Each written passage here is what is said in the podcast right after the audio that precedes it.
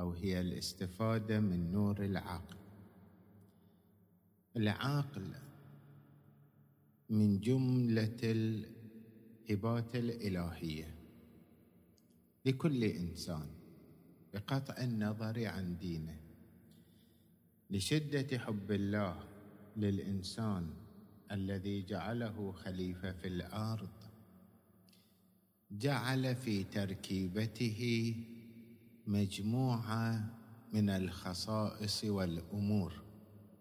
لا يختلف إنسان عن إنسان. ما إن تمسك الإنسان بهذه الأمور الفطرية والأمور الفطرية يعني ما ركب بها الإنسان وضعت هذه الأمور في نفسه في وجوده لا يحتاج إلى تعلم وتعليم. هي موجودة من خلق الله في وجوده. نعم يختلفون البشر في القوة والضعف ولكن كل إنسان هذه الأمور الغريزية الفطرية موجودة فيه.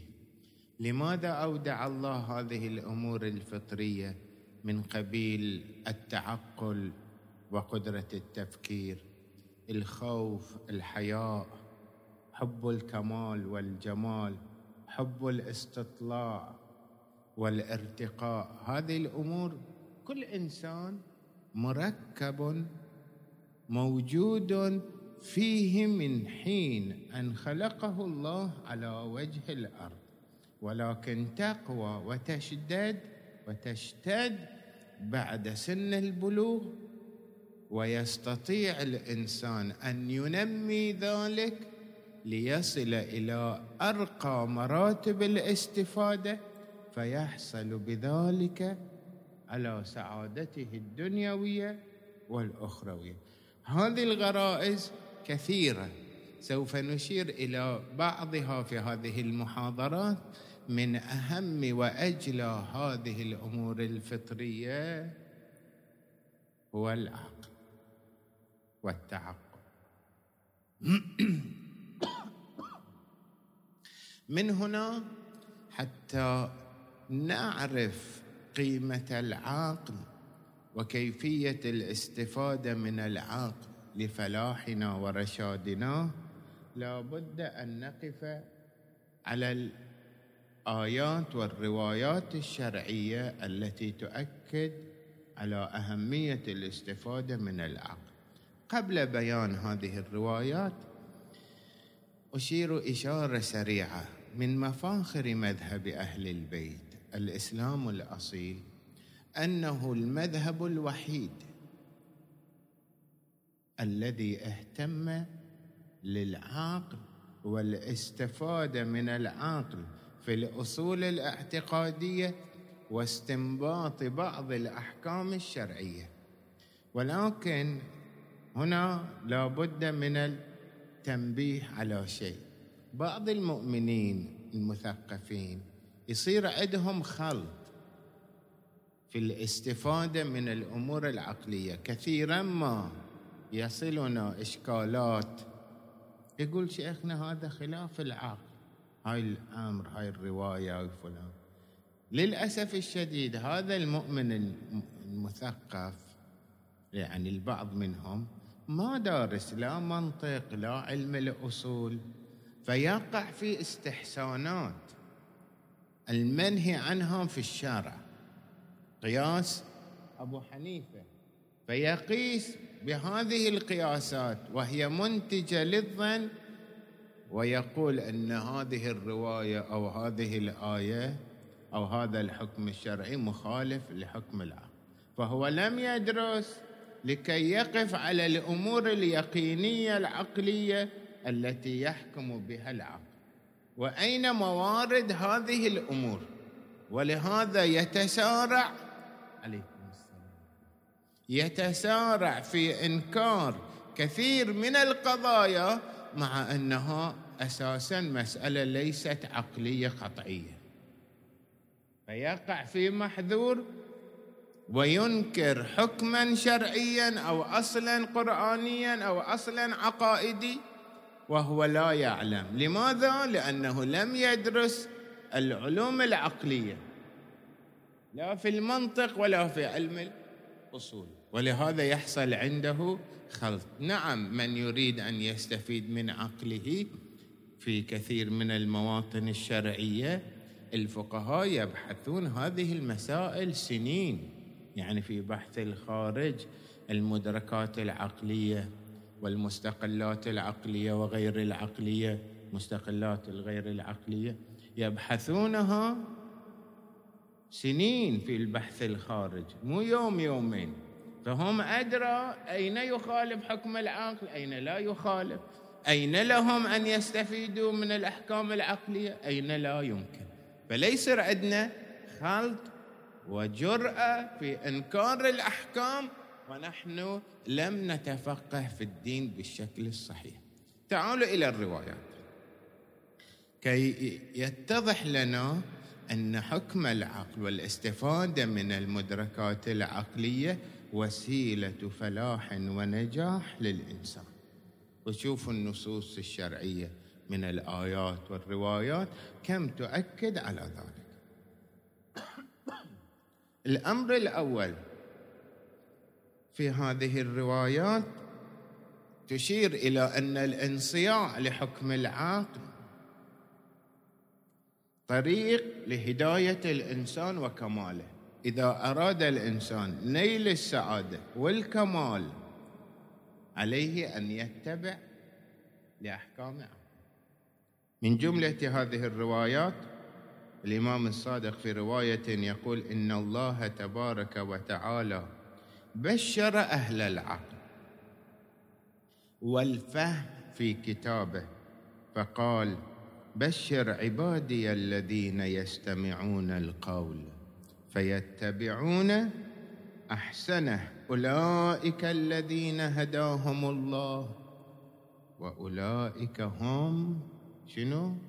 أولو الألباب يعني أصحاب العقول المضيئة والراجحة يبشرهم الله بشنو؟ بالتميز والفلاح والسعة.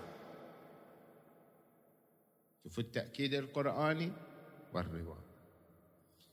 دعامة المؤمن الدعامة بمعنى ما يشد به الشيء الواهن. شفتون إذا عندكم شجرة في البيت صغيرة ضعيفة تأخذه الرياح يمين يسار تحط شنو؟ خشبة في الأرض وتربط الشجرة بهذا الخشبة. ليش؟ يقوي الشجرة كي لا تأخذه اليمين واليسار. تكون أقوى في مقاومة الرياح ولا تسقط.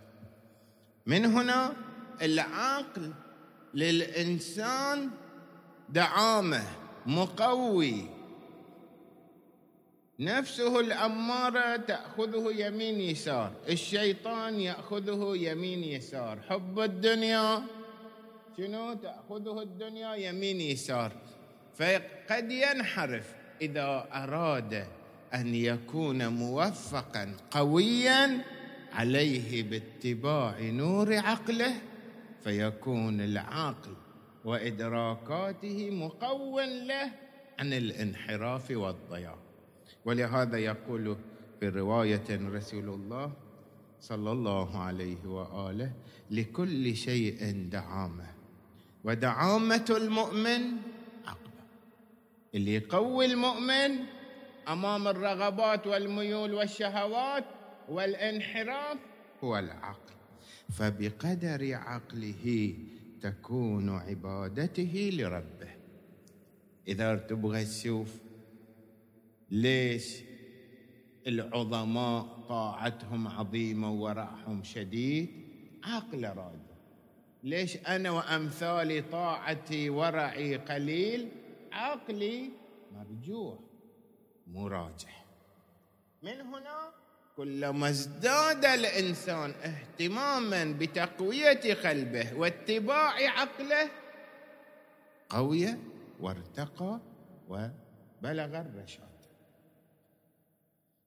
آخر رواية لأن الوقت أدركنا. العقل منشأ لكل خير ووسيلة كل خير. أقرأ رواية. لكل شيء عن رسول الله صلى الله عليه وسلم. لكل شيء آل وعدة. النجار يحتاج إلى منشار ومبرد ها؟ ومسمار وغير ذلك علشان يقدر ها؟ يقوم بعملية النجارة صح ولا لا؟ من دون هذه الأمور لا يستطيع. المؤمن أيضا إذا أراد أن يصل إلى الخير كل الخير لا بد له من وسائل. أهم وسيلة شنو؟ الاستفادة من نور العقل وأن يتبع أحكام وإرشادات العقل. بيجينا في آخر البحث. رسول الله صلى الله عليه وآله في رواية يقول لكل شيء آل وعدة وآلة المؤمن وعدته العقل ولكل شيء مطية مركب.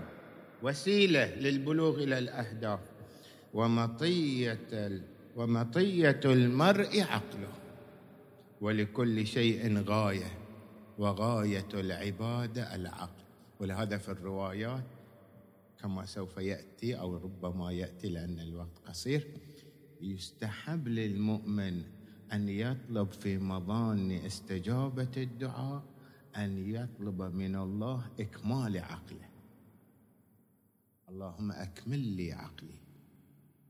لأن بلوغ الكمال في العقل يترشح منه كمال سلوكه وابتعاده عن الرذائل.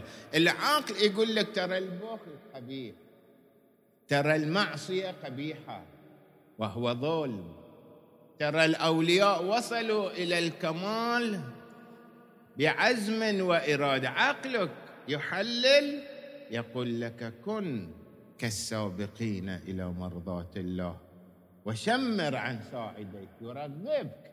ولهذا تصل إلى كل كمال وتبتعد عن كل رذيله ببركات الاستفادة من نور العقل. الآن جانب ثاني اللي ما يلتزم بعقله. إحنا البني آدم ما يحتاج واحد يعلمه أن تفكر، كل واحد يفكر، كما قلنا مسألة التفكير مسألة فطرية، إحنا وين مشكلتنا أيها الكرام؟ مشكلتنا أننا نفكر ولكن لا نرتب الأثر المنشود على هذا التفكير. أعرف أن هذا الفعل جميل، عقلي أرشدني إلى جماله، أوقفني على بعض صفاتي القبيحه يقول لي هذا مو زين هذا ظلم لنفسك أو لغيرك. لكن هذا النور هذا الإرشاد العقلي نحن شنو؟ لا نلتزم بامتثاله ولهذا نكون كما كنا في مستوى روحي معين أو لا سمح الله نتسافل ونتساقط. يوم من أراد الفلاح والنجاح حينما يرشده عقله إلى شيء يلتزم به. وهذا ديدن العظماء الزين. بعد اللي ما يستفيد من عقله آثار وخيمة.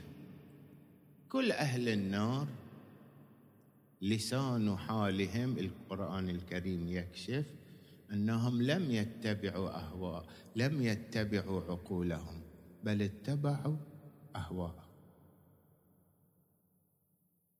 ولهذا الباري جل وعلا يكشف عن المستقبل عن مآل أهل النار ويتكلم عن لسانهم. وقالوا لو كنا نسمع أو نعقل ما كنا من أصحاب السعير. لو كان سمعنا سمع يبحث عن الحكمة لنتبع الحكمة والرشاد. لو كانت عقولنا صاغية ونتبع أوامر العقل وإرشاداته لما كنا الآن من أصحاب السعير والنار. يعني مآلنا بسبب عدم الانقياد لحكم العقل. وتوجيهات. هاي خطير. تحذير. بعد أمير المؤمنين يقول لا دين لمن لا عقل له. هاي له احتمالات كثيرة. هذه الرواية لها احتمالات أربعة جميلة بس الوقت يدركنا.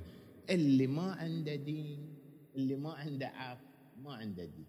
إما دين مطلقا ما عنده كالمجنون. لا يؤمر لأن لا عقل له من أساس. أو لا عقل له بشكل كامل فلا دين. وهكذا احتمالات أخرى. الزين شلون نستفيد من هدي العقل؟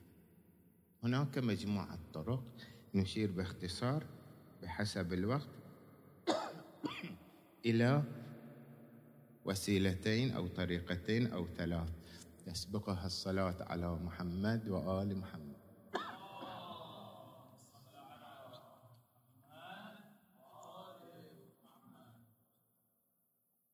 الطريقة الأولى أيها الكرام كي نستفيد من نور العقل أن تعلم أن هناك صراع في وجودك. منذ أن بلغت سن التكليف أنت مسؤول عن هذا الصراع والتجاذب الموجود في وجدانك. صراع بين الحق والباطل بين الهوى والعقل. بين الظلمة والنور ولا يمكن لهذا الصراع. أن تصل إلى نتيجة مرجوة عندك وهو الفلاح والرشاد إلا إذا نصرت العقل على الهوى والرغبات. وإن كنت اسيرا أو كنت اسيرا للهوى فإني سوف أجعل العقل منقادا للهوى فأكون شيطانا من الإنس. صراع إلى يوم الدين. أنت مسؤول وأنت الذي تحدد وأنا الذي أحدد.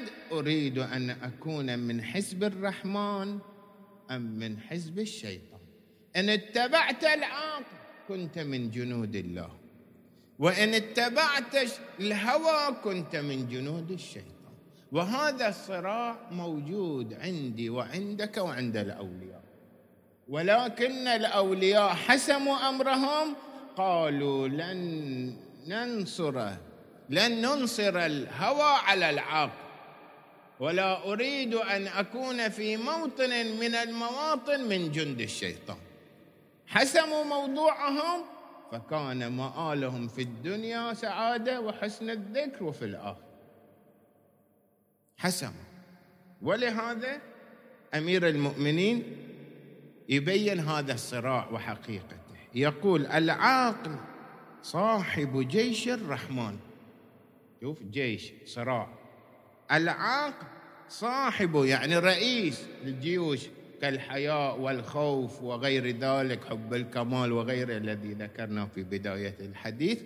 أساس الكمالات اتباع العقل. هو الرئيس هو القائد وكل الصفات الجميلة جنود عند العقل. فيقول أمير المؤمنين العقل صاحب جيش الرحمن والهوى قائد جيش الشيطان وهناك صراع. والنفس متجاذبة بينهما يوم واحد ياخذ الهوى ويوم ياخذ العقل. يوم مع جند الله ومن حزب الله ويوم من حزب الشيطان. أنت تقول. فإذا فأيهما غلب كانت في حيزة هو من جماعة كذا أو هذا الصراع لا نغفل إذا التفت أن هناك صراع في وجودي ولا بد أن أنصر العقل علشان أكون من أصحاب اليمين وحسمت الموضوع أنت على خير. ولهذا في رواية جميلة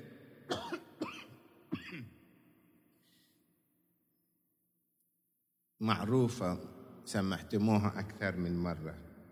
سئل الإمام الصادق عليه السلام قال قيل له الملائكة أفضل أم بنو آدم؟ من الأفضل إنسان لو الملائكة؟ فقال أمير المؤمنين جاوب هذا الجواب. سألوه وكان عنده جواب. الإمام الصادق ينقل جواب أمير المؤمنين. فقال قال أمير المؤمنين عليه السلام إن الله ركب في الملائكة عقلا بلا شهوة وركب في البهائم شهوة بلا عقل وركب في بني آدم كلتيهما عقل وشهوة. بعد فمن غلب عقله شهوته فهو خير من الملائكة. إذا تستطيع أيها العزيز أن تكون أشرف وأكمل وأرقى من الملائكة. بشنو؟ بترجيح العقل على الهوى والرغبات لأن الملائكة ماكو عندهم تزاحم وصراع. عقل محض. أنت ما تصل إلى الكمال إلا بصراع. ولهذا تكون أفضل. جاهدت نفسك. هذا لك نور لا ظلمة فيهم الملائكة ولهذا ينقادون ويعبدون الله ويسجدون ويركعون وغير ذلك.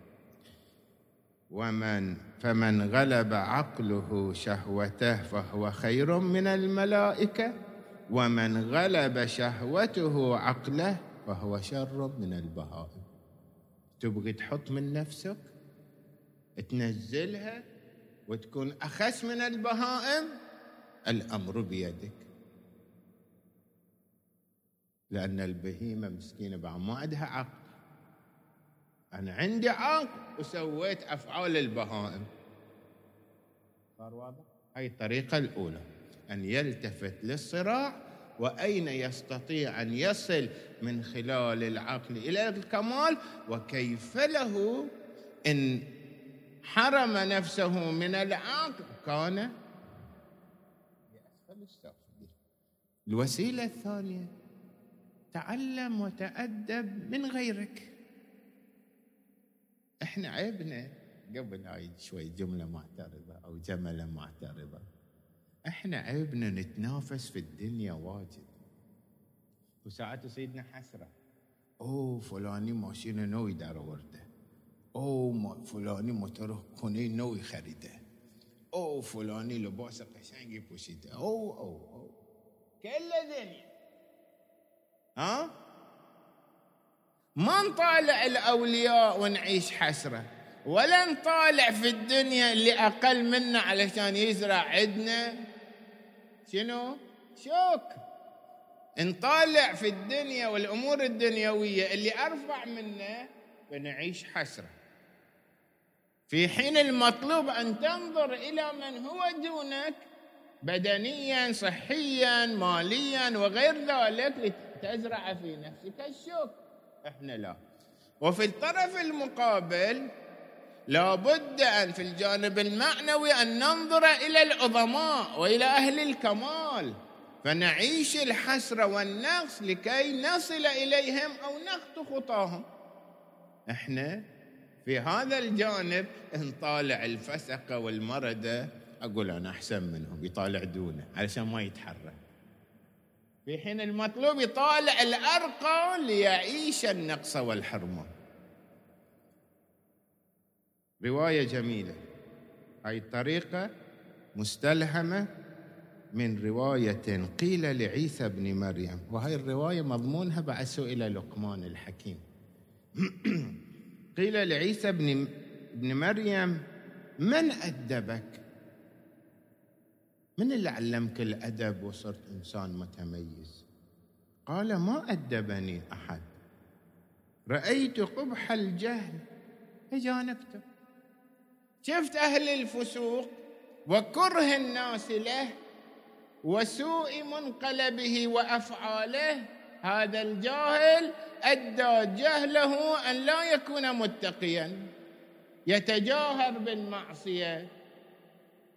فأنا رأيت هذا قبيح فلم أرغب أن أكون قبيحا مثله فجانبت قبح الجهل. أي الجار عملت بعكسه. أنت أي صفة شفتها عند إنسان خل عندك مدرسة. الناس كلهم مدرسة تتعلم منها. إذا شفت الراقي بشوش خلوق حليم. تعلم منه البشاشة والحلم والتقوى. تصير مثله. إذا هذا تعلمت منه الحلم وهذا تعلمت منه الأدب التعامل وفن التعامل وهذا محافظة على الصلاة وهذا فلان تكون مجمع للخيرات. وكذلك إذا رأيت إنسان صاحب رذيلة استكرهت أفعاله؟ فلا تكن نسخة مطابقة له. تجنب ذلك. الخطة الأخيرة أو الخطوة الأخيرة تعلم من خلال إدمان التفكير. إحنا أيها الكرام نفكر كما قلت في البداية ولكن لا نرتب الأثر الصحيح على التفكير. فهذا التفكير كالعدم. لا فكر كي تصل إلى نتيجة وقرار حازم. يعني يبغي لك صفنة بروحك في الماتم في المسجد في السيارة وانت رايح البيت. اسأل نفسك شنو من الأمور والصفات أخاف أن يحاسبني الله عليها؟ ما هي الصفات الذميمة لو انكشفت للناس ها أبغضوني. والله بلطفه ستر القبيح وأظهر الجميل. هذه التي تخشى ظهورها في الدنيا أو يحاسبك الله يوم القيامة خذ موقف منها. الزله إلى متى اخاف وأخشى سوء المنقلب. الآن الله أعطاني فرصة الآن أحاسب نفسي. هذه الصفة لابد أن أتخلص منها ألاحظ التبعات السلبية لها. ومآل هذه الصفات لو انكشفت في الدنيا أو سوف تنكشف يوم القيامة سوف أطأ برأسي حياء من الله والأنبياء وأهل الإيمان يوم القيامة. اليوم ما دام باب الرحمة الإلهية مفتوحة وواسعة أطلب منه المدد وألاحظ عكس القضية أي الضد الخاص. أنا مثلا عندي صفة ذميمة مثلا. ما ألتزم بالصلاة في وقته. ما قال شنو؟ لا تنال شفاعتنا من استخف بصلاته. مخوف. أقرأ في الطرف المقابل. إن المحافظة على الوقت من صفات المؤمنين من علامات قبول عبادة المؤمن وصلاته أن يصلي أول الوقت. منشأ لانشراح الصدر نحو الطاعات كلها من خلال المحافظة على أول الوقت. هذا الأمر أجعل نفسي بين أن أكره الصفة الذميمه تأخير الصلاة تهاون في الصلاة وجهة ثانية أرغب نفسي وأقرأ أو أسأل عما في المحافظة على الصلاة. هذا الأمر يجعلني أن أحرك مشاعري وإرادتي نحو تحقيق هذا الأمر والزهد والتجرد من هذه الصفة. بهذا الأمر يستطيع الإنسان أن يستفيد من عقله ويرتقي يوما بعد يوم. الله يرحمه. أبو ذر الغفاري من خيرة أصحاب أمير المؤمنين قيل إن أكثر عبادة أبا ذر كان سر من أسرار عظمة أبا ذر وأصبح من خواص أمير المؤمنين ومتفق عليه بين المسلمين. قاطبه أنه شخصية فريدة كسلمان المحمدي هو انه كان اللهم صل على محمد وآل محمد أنه كان كثير الإدمان والتفكر فيما ينجي. بهذا وصلنا إلى آخر الكلام أستغفر الله لي ولكم وصلى الله على محمد وآله